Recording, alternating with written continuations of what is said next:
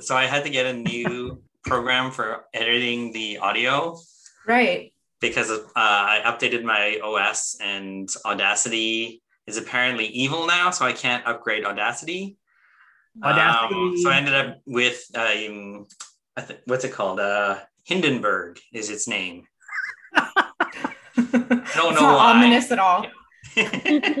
Be careful, John. I'm a little worried your computer might explode into flames. Yeah, you need No, a fire extinguisher handy. It's very reliable and futuristic most of the time. okay. so you have some experience. No, no, no. I'm saying oh, in, Oh, okay. relation to the Hindenburg, right? You know, Like, don't like keep it out of rainstorms. I think is the main thing. Save often. And It could crash. Ping, Ping, Pingwo can say, "Oh, the humanity." Uh, she can't actually say that. Her vocabulary is much smaller than that. For the humanity. oh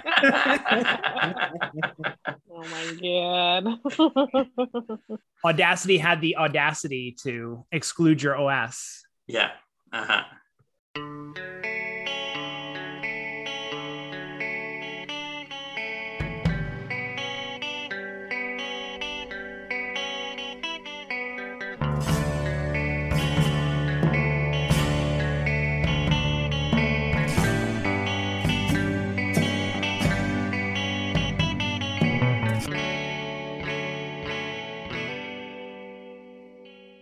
Welcome to the Trade Waiters. Uh, we have a special guest this episode. Welcome, Hannah Myers. hey, thanks for having me, you guys. I'm so excited to be here. Uh, Hannah, what's our book today? Um, our book is The Golden Age by Roxanne Moreil and Cyril Pedrosa. It's a French graphic novel, and so this is an English translation.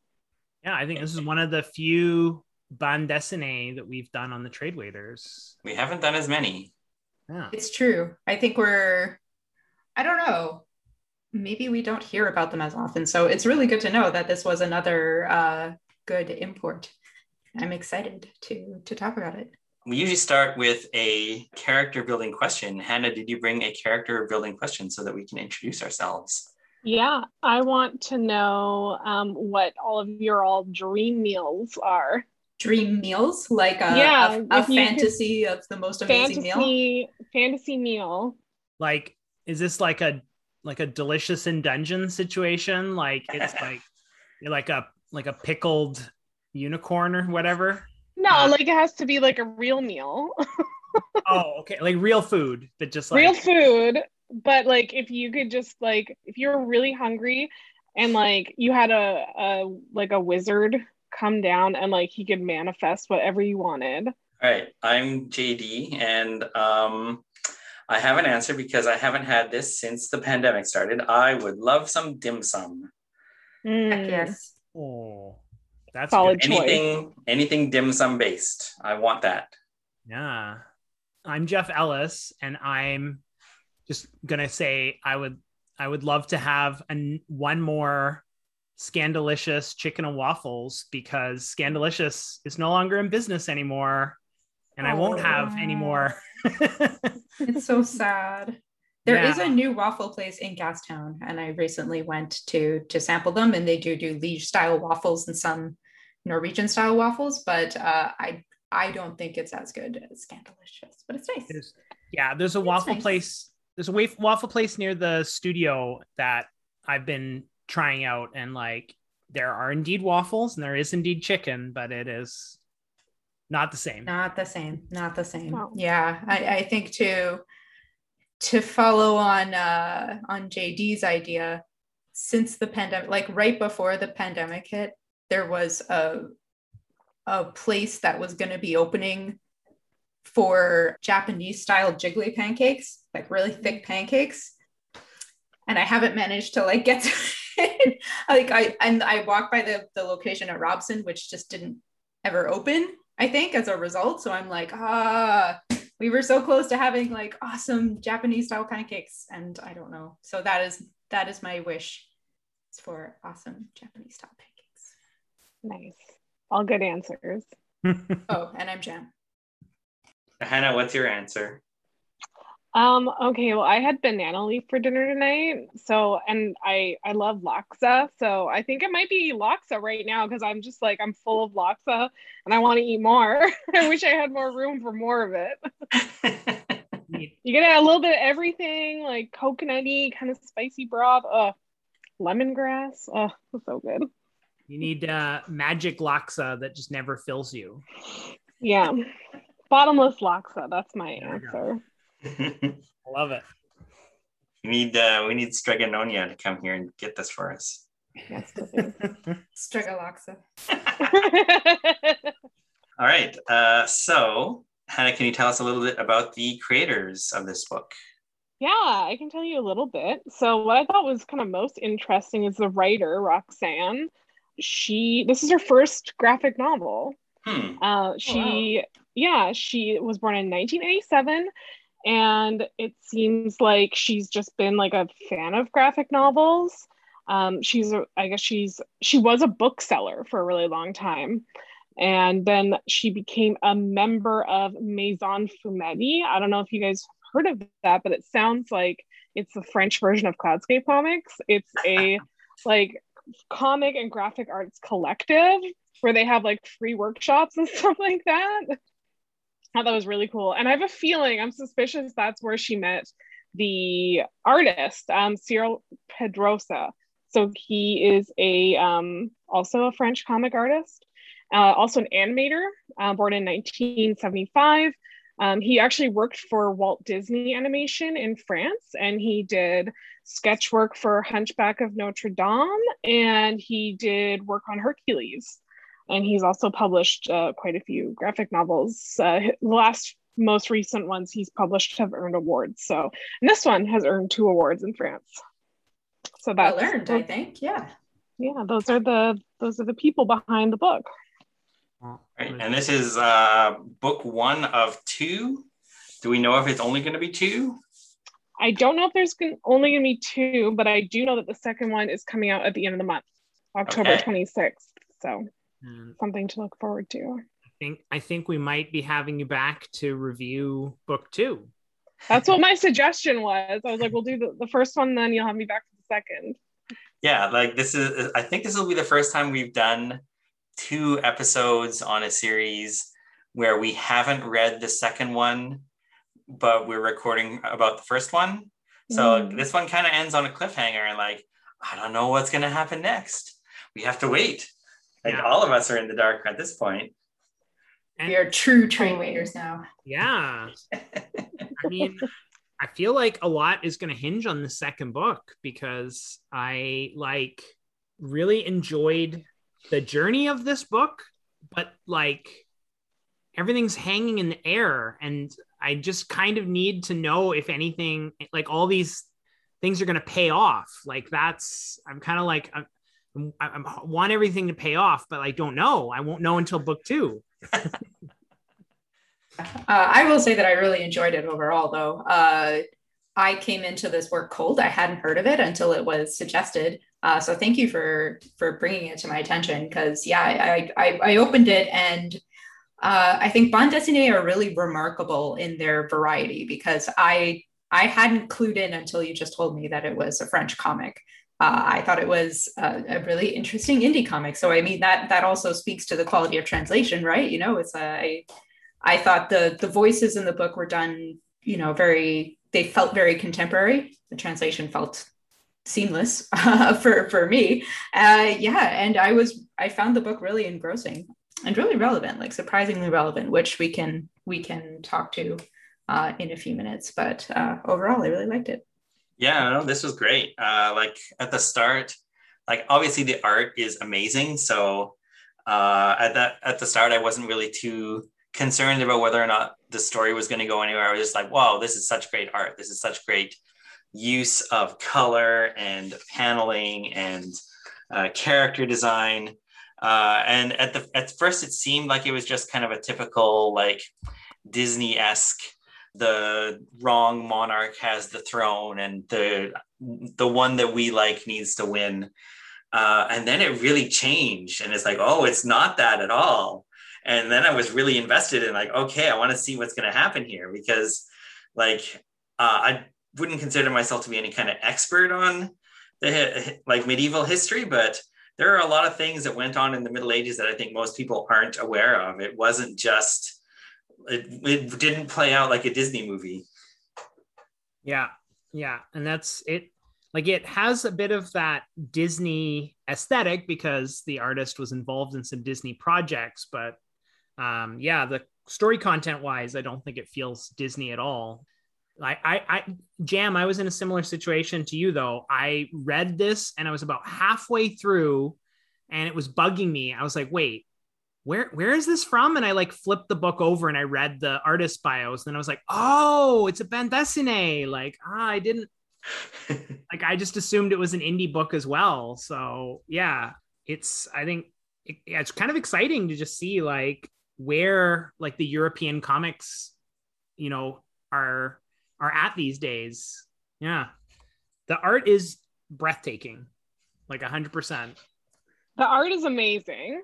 That's one of the reasons why I wanted to pick this book um, because it's really, I've never seen anything like it. Like the colors are really wild and so unexpected. I found, find the palettes and often there isn't a lot of contrast, which kind of like I feel like draws your eyes in quite a bit and then also the character design is really interesting it's really easy to tell like people apart and you can tell what type of character they are i feel like just by what they look like in a lot of instances yeah i I, I'm, I'm, I don't know. I'm a big fan. I read this book like a year and a half ago or so, so I was already a big fan of it.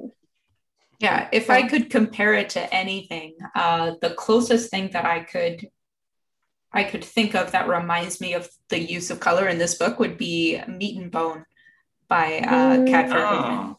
where like there's a lot of very strong color choices, very atmospheric color choices that change by scene. And I don't know who pioneered it or whatever. I don't know which what where where Kat or where uh, this artist gets their influence from. Probably different sources, but I I think it is very innovative, both of them, and uh, it really does help draw you into this world.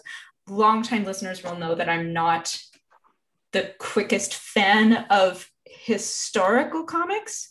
Uh, and one of the reasons why I find historical comics to be quite off-putting is because I had a, they're just kind of when it, when trying to depict something like the medieval era, I think the color palette that's usually chosen is kind of muddy and bleak, right?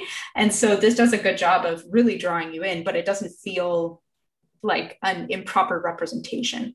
Like the drawings and the the setting and the characters and how they're interacting does feel authentic to a modern viewer, I guess.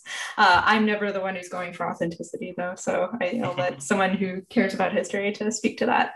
So, uh, just despite it being a historical piece, I, really, I think the colors is one of the things and the beautiful art that helped uh, bring me along. Yeah, and I think the the the part that makes it feel modern is the way the characters interact with each other, which that feels like that's the most important part to make relatable because people in the Middle Ages were still people, and maybe the the sentences they put together would be different grammar or whatever, but uh, like the emotions are the same. And I think you get yeah. to those emotions better if you just like have them talk like people. Mm-hmm. And yeah, the uh, I'm pretty sure it's a essentially a fantasy story uh, in the sense that the kingdom is not a real place. Um, but I mean, they make reference to real things like uh, they have nuns, they have uh, Christianity, they have classical ruins. So it's at least like analogous to the actual Middle Ages, but then it also sort of frees them up to not have to have like a historically accurate account of a real person and what they actually did, which may or may not work out to be a good story. Yeah, but it definitely does free the possibilities of the plot. You know, it's like you open up a book of the Titanic and you're like, I don't know where this is going to go, you guys. but uh, so I, I find it exciting and engaging in that way. Yeah. And uh, yeah, I mean, just for the um, translations too, like when they enter the story and it's like the peasants uh, kind of having a conversation in the woods like i think i found myself assuming that this was going to be like in england and that they all had these like british accents. And then uh, i realized that i was just putting that in my own head. And like then when i realized it was like a bande dessinée then i was like really trying to think about it in terms of being more of like a french medieval period. But i mean yeah like it, it it, it sort of has like a nice universal feel. Like you could kind of plug in any accent and it would it would still read fine you know? Like uh and yeah the colors are 100% super modern. Like i've been in my own personal work really trying to get down to like minimal palettes and go with these bright colors. And i just really enjoy seeing this in other people's work. This feels very I don't know, modern and cutting edge in terms of like its approach to color. Yeah, really nice stuff. Yeah, and Hannah mentioned the the sort of low contrast. Uh, there are a lot of pages that are very dark and have like the color distinctions are like it's not a great it's not a, a wide range of, of color. So I mean it it works really well in print. That's a hard thing to do to like create a page digitally, especially a, a dark page, and know that it'll work in print on paper. Uh, my only advice is don't read this book in the dark because you're going to miss things.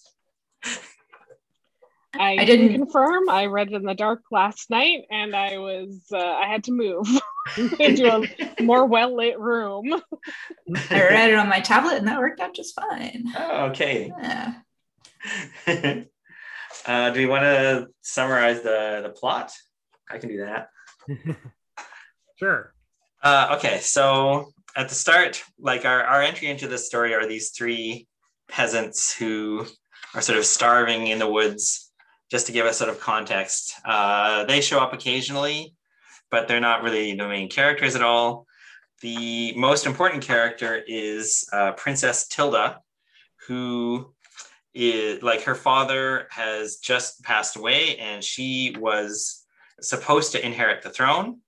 Uh, she has a younger brother, but so but she's expecting to to be the the queen, uh, and so she's meeting with all the other noblemen and hangers on and all the people in the palace, and you can start to see kind of like political stuff, like political theater going on, uh, and then her brother basically does a coup and packs her off to some other part of the country so that he can be king with the help of their mother, uh, which was obviously a little upsetting uh, for, for Tilda. And then on the way to wherever they're going, they are attacked by, uh, let's see, who is this here? Was it bandits? I I read it. I read it as uh, assassins sent by her uh, mother and and brother. Okay, maybe it was kind of unclear because I can't remember now. We never really get a good sense of who these people are. Yeah. So it could be assassins. Were, they were exiling her, right? Yeah. Um, they were taking her off, and then her buddies help her escape. And I was under the impression that they were just chasing after them the whole for oh, the majority of that. Right. That would so. make sense. Yeah, I yeah. guess maybe not assassins, but just like yeah, I felt like the the usurpers, sort of the the like faceless riders that are or like the the like unknown riders that are chasing her. I think are just all agents of her brother. It's kind of my read on it. Yeah, they they want this to happen on the road so that he won't take any any blame for it, assumedly. Uh, so she escapes with uh, this formerly disgraced nobleman whose name is Tancred, who seems like a, an honorable sort. Uh, and he is he has a ward named Bertle, who is about Tilda's age, I think.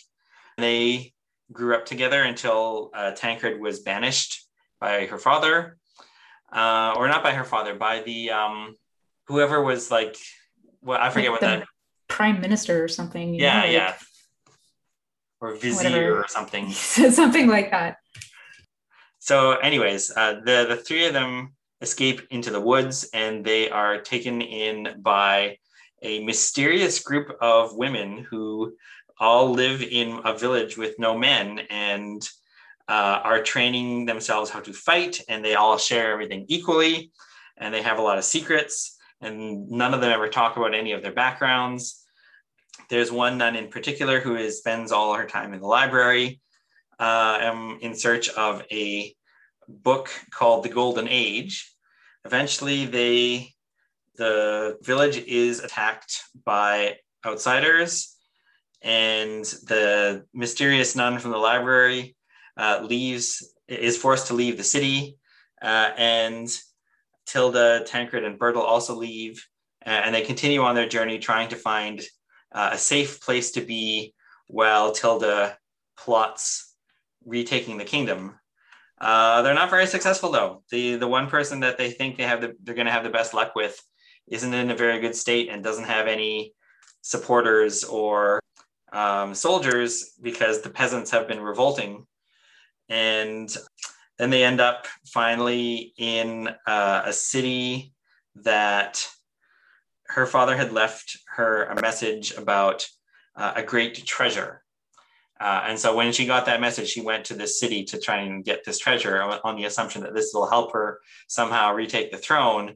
Uh, when they get there, the, the city in question has already been taken over by the peasants. So the peasant revolt has succeeded here.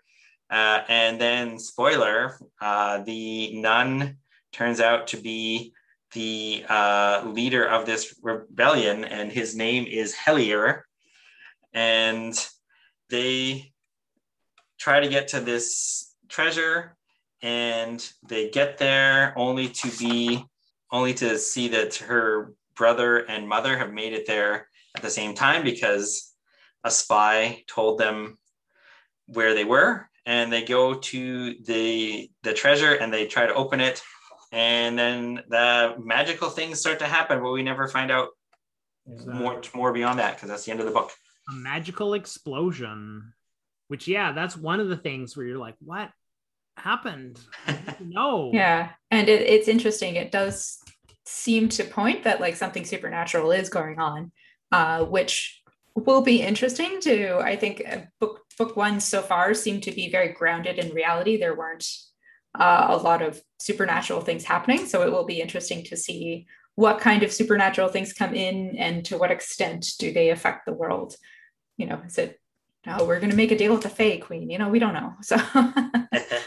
thing um something you didn't mention in your summary was that tilda has been having like blackouts and uh her hands start to change color and uh, i guess that is pretty supernatural yeah having some like physical changes that seem to be connected to this treasure?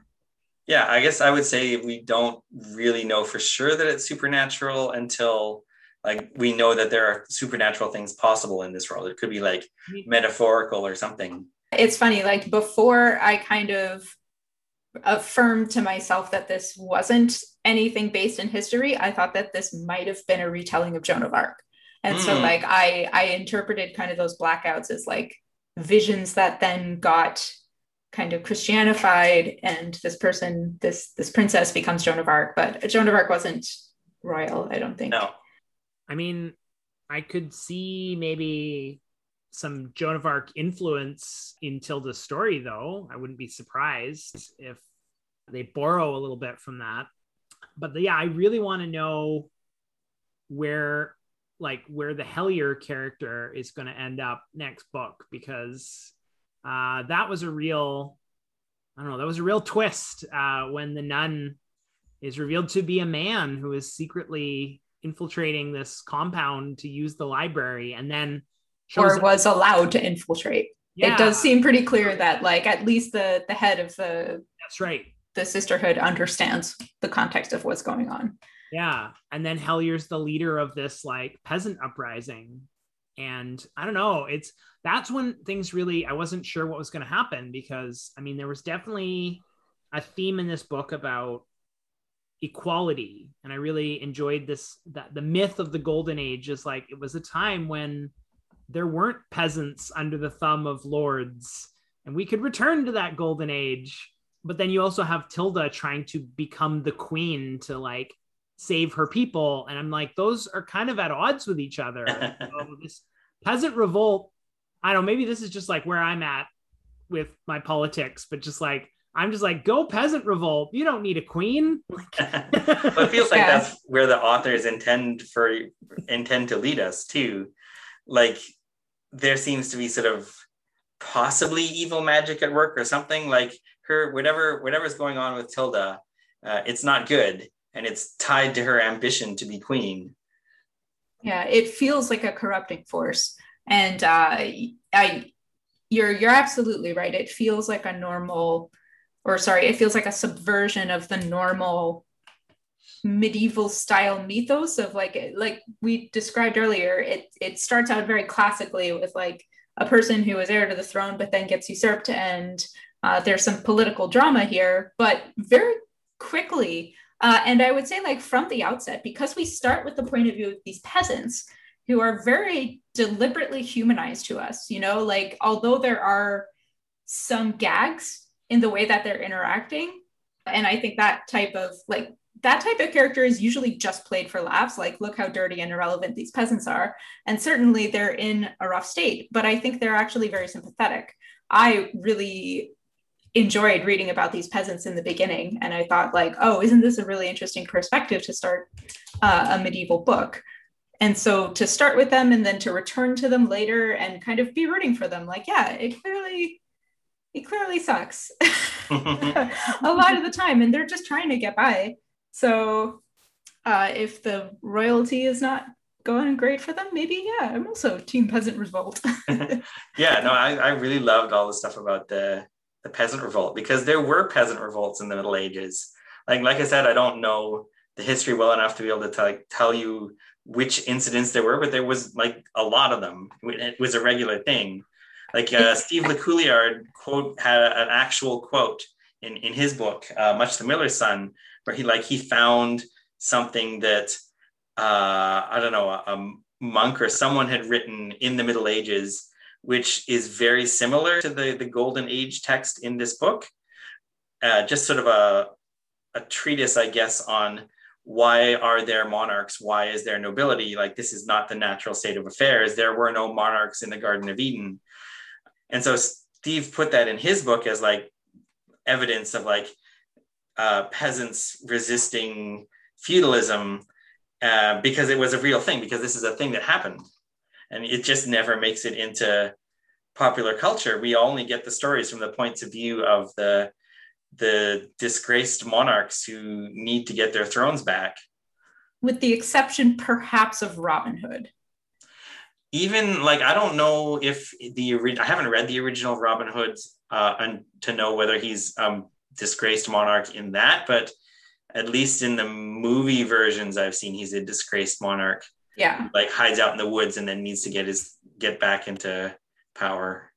Yeah, it's uh, I think that's one of those stories where if you go back to the original mythos, I think I think he is a disgraced monarch, but then certain versions of the retellings, he becomes more like folk hero esque. Sure. Yeah, so, that's true.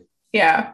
And so yeah, there's a, there's a difference between history and the the contemporary broken telephone version of history.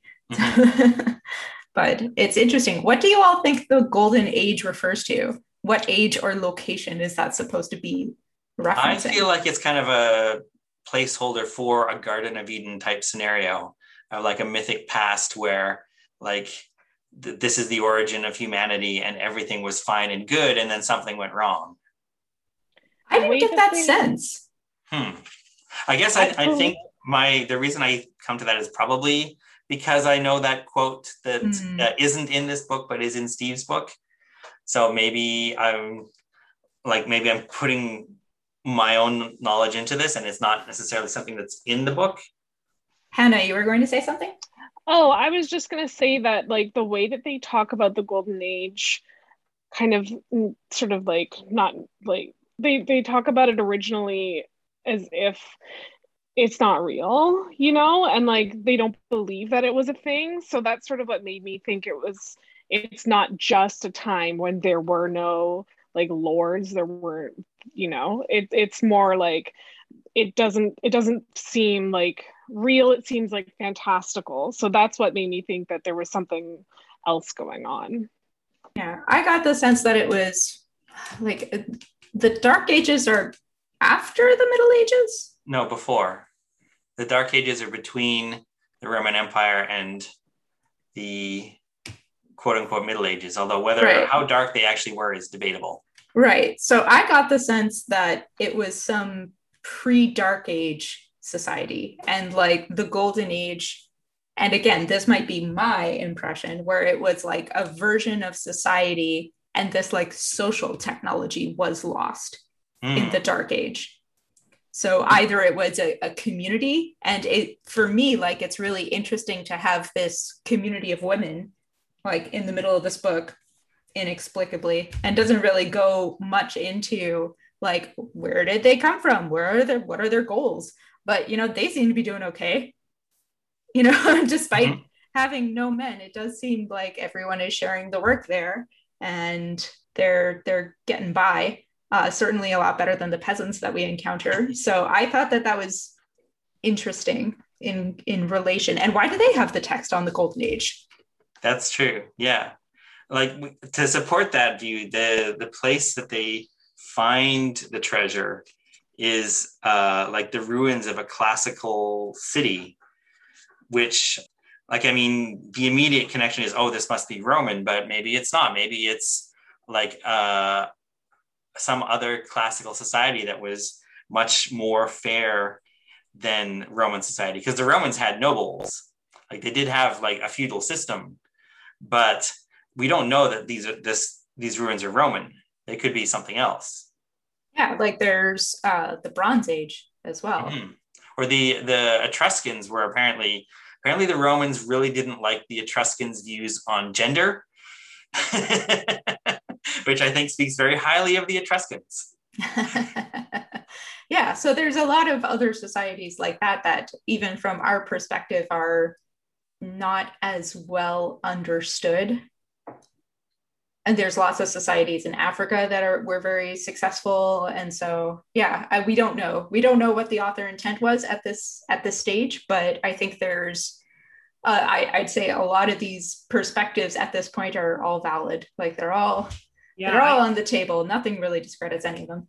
yeah, I don't know. Maybe I I took a very much more simplistic view of it, and I think maybe it's just because I I recently read a book all about like the origin of human civilization, and so I just sort of saw like the idea of the golden age as before somebody made up the concept of wealth and declared themselves a lord and made me an indentured servant that time period before that was the golden age because everybody shared everything it was just a great time because nobody said they were in charge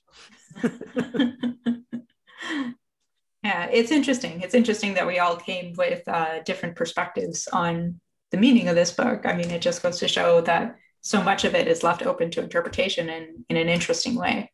Yeah.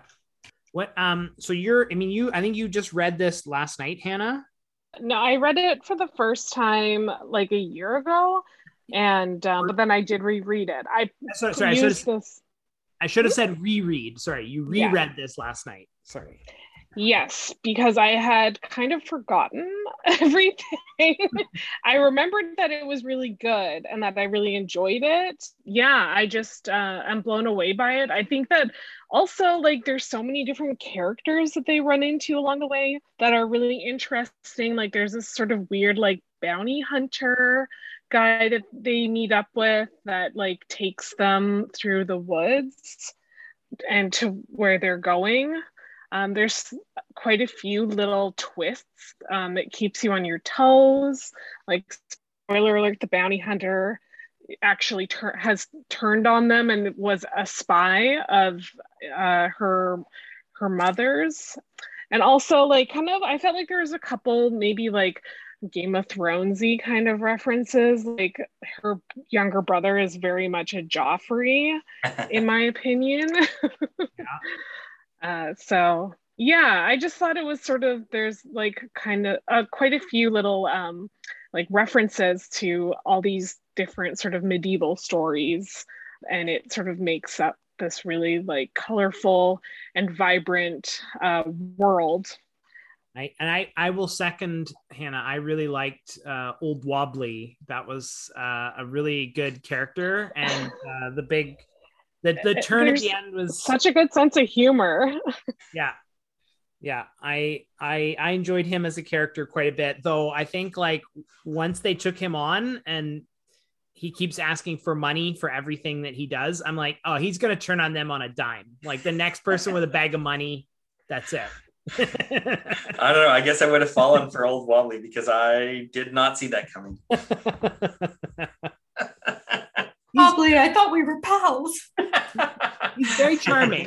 He was, in my opinion, I felt for sure he's up to something. He's not 100% honest for sure, but I was definitely not expecting for him to have been basically a plant and for him to be fo- like following them and taking them uh, to where they wanted to go, but also telling uh, her mother, um, the I guess she's the queen now, kind of really, because I mean, her Queen brother, who knows what he's even doing, yeah.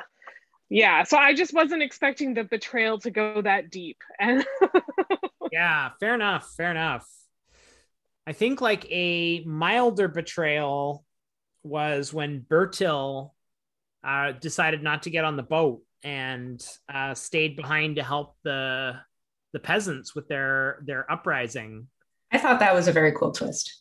Yeah, yeah. I think it, it that was a betrayal that speaks very much to the themes of Yeah. like, hey, just because you're like a squire or whatever, why are you in favor of the monarch? Like, if you're actually believing in this golden age stuff, you need to be team peasant revolt. Mhm. And uh, this is a, a character that serves that thesis very well.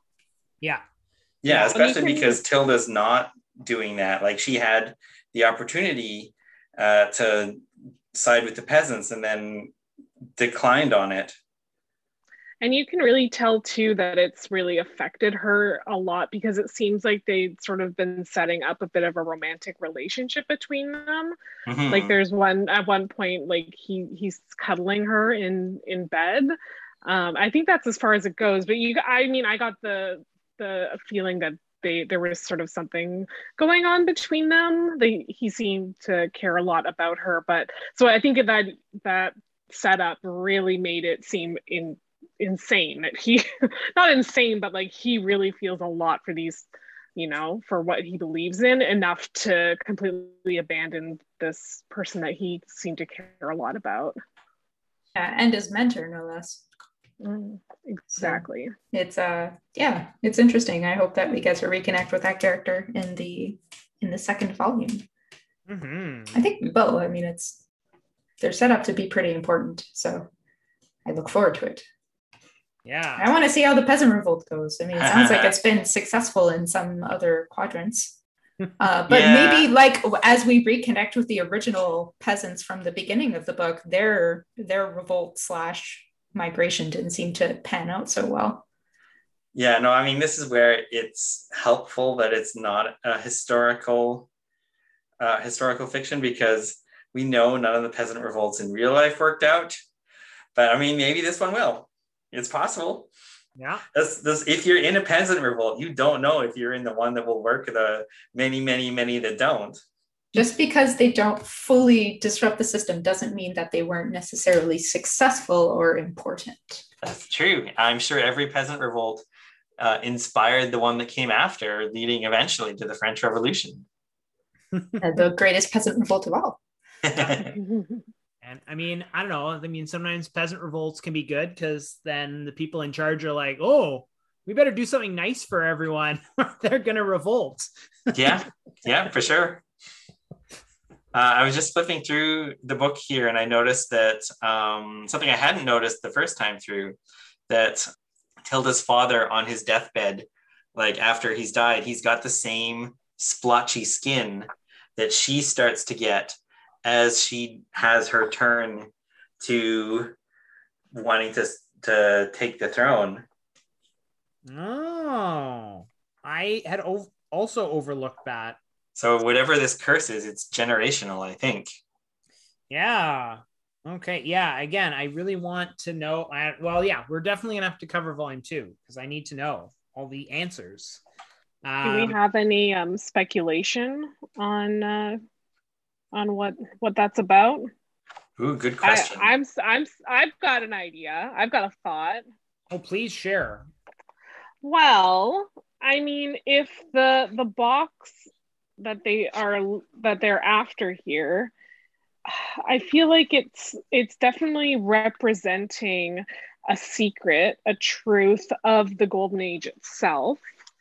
And if the golden age is a time where there were no rulers, um, there were no there were no one in, there was no one in charge um, and everyone was equal. I wonder if that is why it has killed the king, and maybe that is why it's injuring Tilda. Ooh. Ah. Just a thought. Maybe it's actually like meant to destroy the monarchy. I mean, the last couple pages would fit with that because, uh, yeah, all the royal people are uh, lying on their backs, Mm-hmm. on their fronts. All right, I'm gonna go with uh, my theory is that uh, the golden age will pan out to not be as advertised, to not be a good, better place, and that all along the peasant rebel- peasant rebellion was the real golden age the whole time. Ooh. Mm. My theory is that this village of women knows more than they let on. Ah, Yeah. Yeah. Uh, the golden age was in their hearts the whole time. The golden age was Oh, the no. friends we made all the friends of Wobbly we made along the way.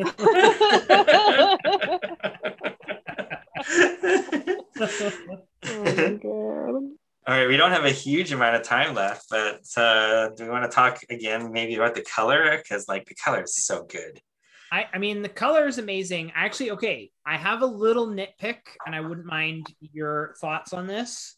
So I noticed throughout this book that the artist really liked to go for, like, they would do these big scenes with, like, two characters on a horse or three characters on a horse, and you would they would draw them over and over again as they progressed through the landscape and then they'd have the speech balloons sort of following the conversation. And i felt like that worked really well as these two page spreads.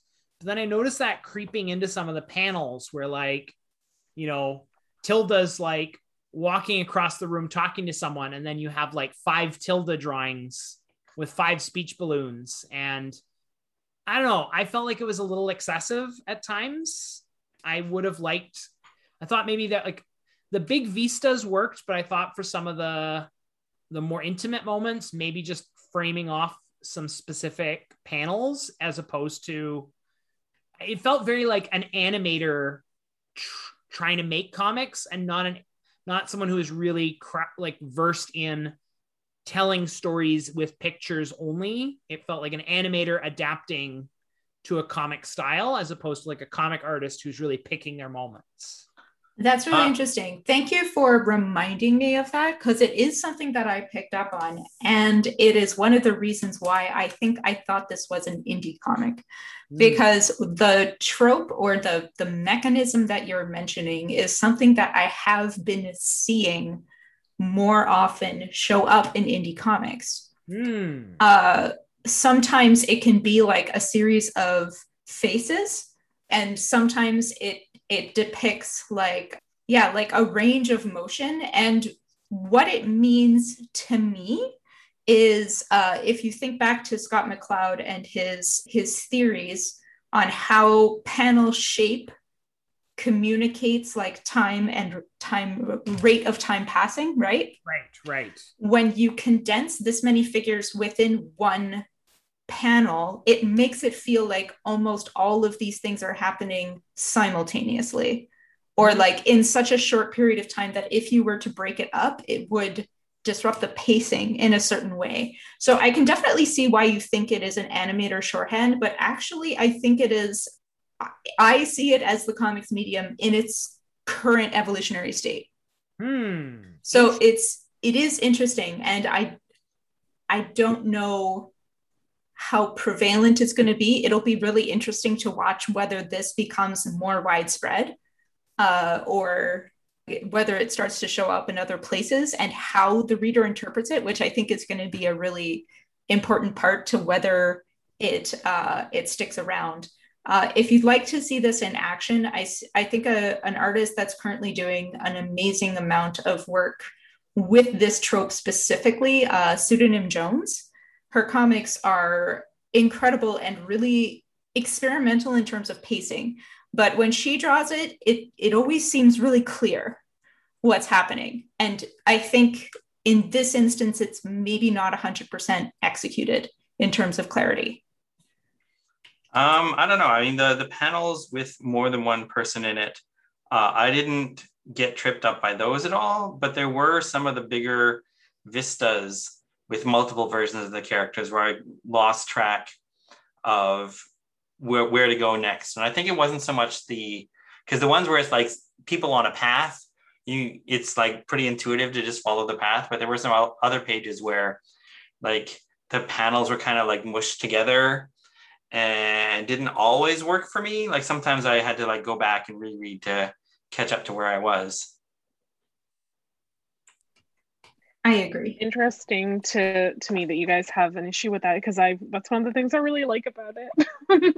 um, there's a couple of spreads. There's one in particular that I'm looking at actually right now where they're just entering like the the city walls of this uh, this compound, and so at the very the, the left side everyone's drawn really small and it's the entrance way and as you go up the stairs and through you can kind of see like the the village um, different areas opening up um, and it just i love being able to like soak in all that detail and uh, uh, you know sort of take it take it as it comes and it, i don't think that the narr- narration sort of um, uh, it matters necessarily what direction you read it in for a lot of these ones.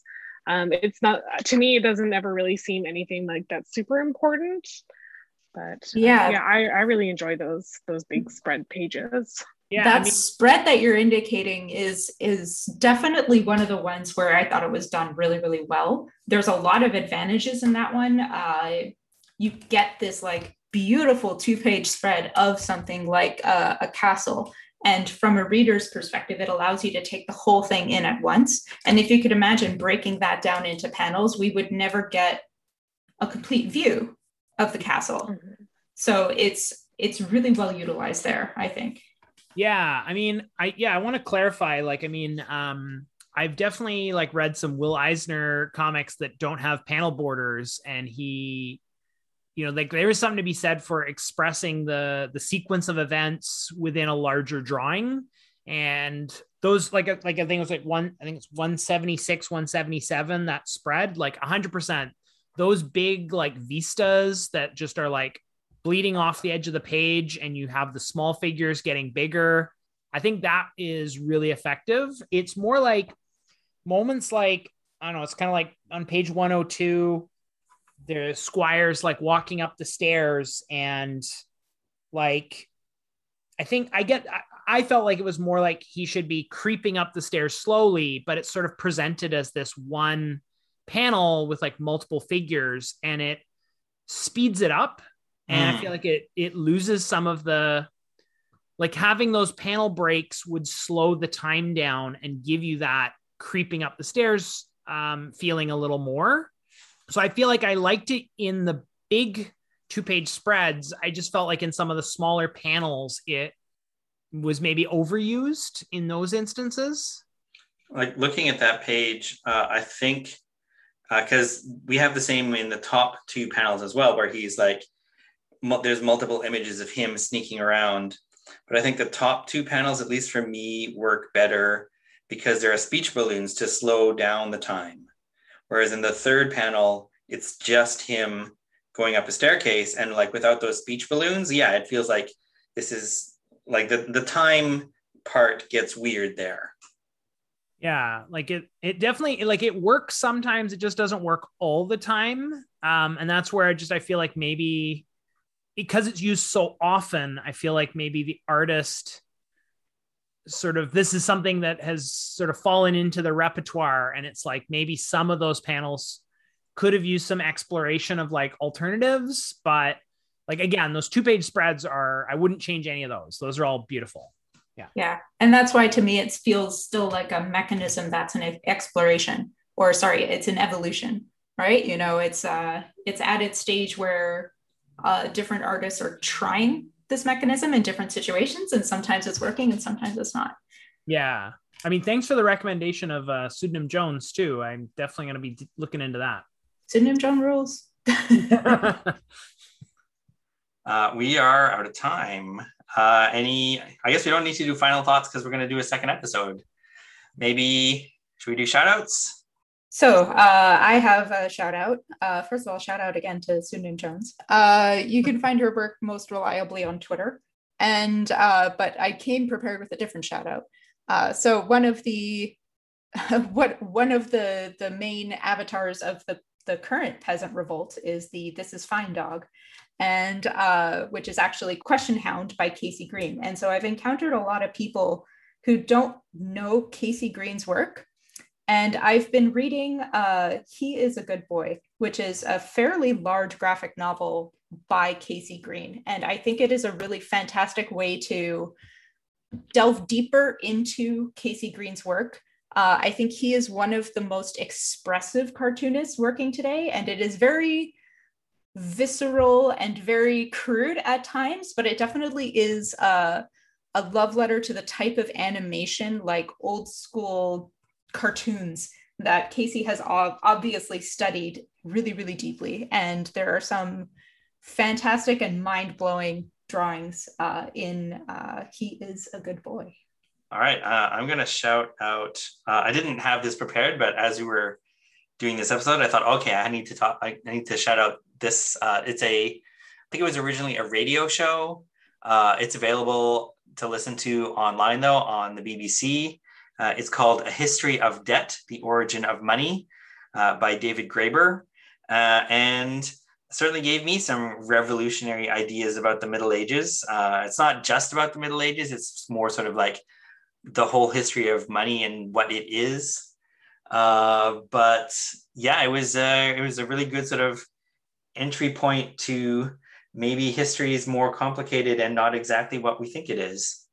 All right. Well, I'm Jeff Ellis, and I'm going to shout out a book book that I read. It's called The Guest List by Lucy Foley, and it's like a murder mystery that is uh, told through uh, different chapters that are point of view characters. And yeah, it was just a really fun, well crafted little book. If you're going on a, I don't know, if you're actually getting out and going on a trip in the world, it's a nice book to bring along. Uh, yeah. I am currently reading and wanting to shout out uh, The Rage of Dragons by Evan Winter. Uh, Evan Winter is a Canadian uh, fantasy author, and The Rage of Dragons is about sort of like coming of age as a warrior in a very Game of Thronesy kind of world. So it's been- uh, and Hannah, where can we find you on the internet? Because uh, you are our guest, and people might not know who you are. Oh yeah, um, I'm an artist in Vancouver, comic artist, paint maker, and ceramic artist now. Thank you, uh, COVID nineteen, for giving me a lot of extra spare time. Uh, you can find me on my website hannahloumyers.com, or I'm mostly on Instagram at Hannana Bread, which is like banana bread but with an H. Uh, the Trade Waiters is presented by Cloudscape Comics. We'd like to thank Sleuth for the music. You can find us on SoundCloud, Apple Podcasts, Stitcher, and Google Podcasts.